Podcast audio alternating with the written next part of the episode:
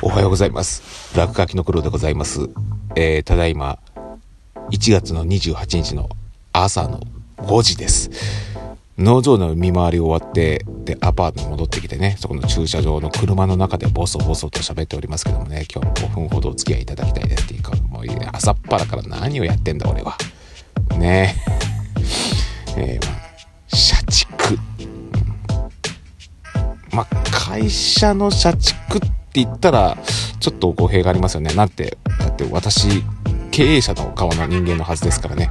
まあそういった意味では私は、逆に僕は社会の社畜であると。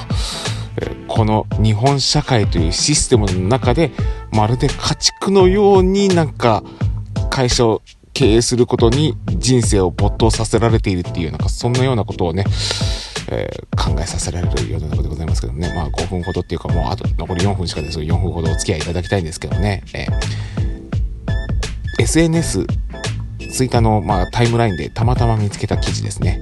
ニューズウィークスの記事で、まあ、荒川和久さんというコラムニストの方が書いていたタイトルで、日本のリタイアしたおじさんたちが次々と感染する見えない病の正体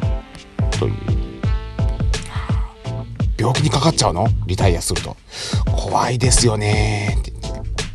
で、まあ記事の冒頭をね、まあ読み上げると、えーよく高齢者向かにソロ社会をテーマに講演会を実施する際、特に男性の高齢者から、会社を辞めてから友達がいなくなったんですか？先生、どうしたらいいんですかね？というような質問をいただきますと。で、えーこの記事を、ね、バッサリ言ってますね。この質問はまず前提の認識が間違っています。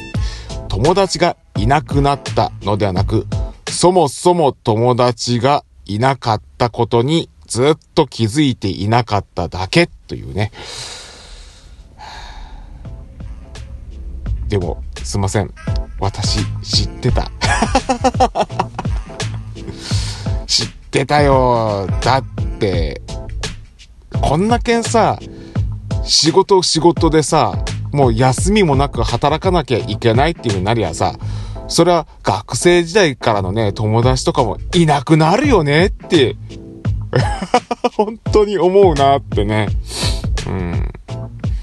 だけども、今現在のね、その、現役引退した高齢者の方々って、気づかずに行っちゃうもんなんだねって言って、まあ、だってそれはさ、こう会社でどんどんどんこう、まあ、ね、仕事あちこちにいろんな人でね、こう関わってきて、で、自分に部下もできて、で、その部下の人たちにね、なんか、よし、飲みに行くぞって言えばさ、まあ、いやいやでもね、ついてくっていう。まあ、なんか自分はね、その会社のね、まあ、その地位という立場にいたからこそ、人々がついてきてくれてたのを、あ、俺には人望があるんだっていうふうに、こう、勘違いしちゃって、ずっと行くっていうね。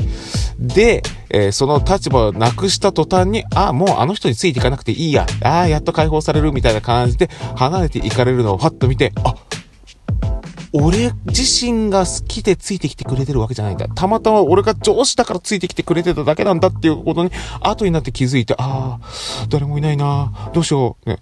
で、そこで妻に泣きつくみたいなような感じで。で、な、ただ泣きつくだけじゃなくて、なんかこう、会社にいる時のようなつもりでね、妻にね、あ、あ、味噌汁がなってないとかね。っていうようなね。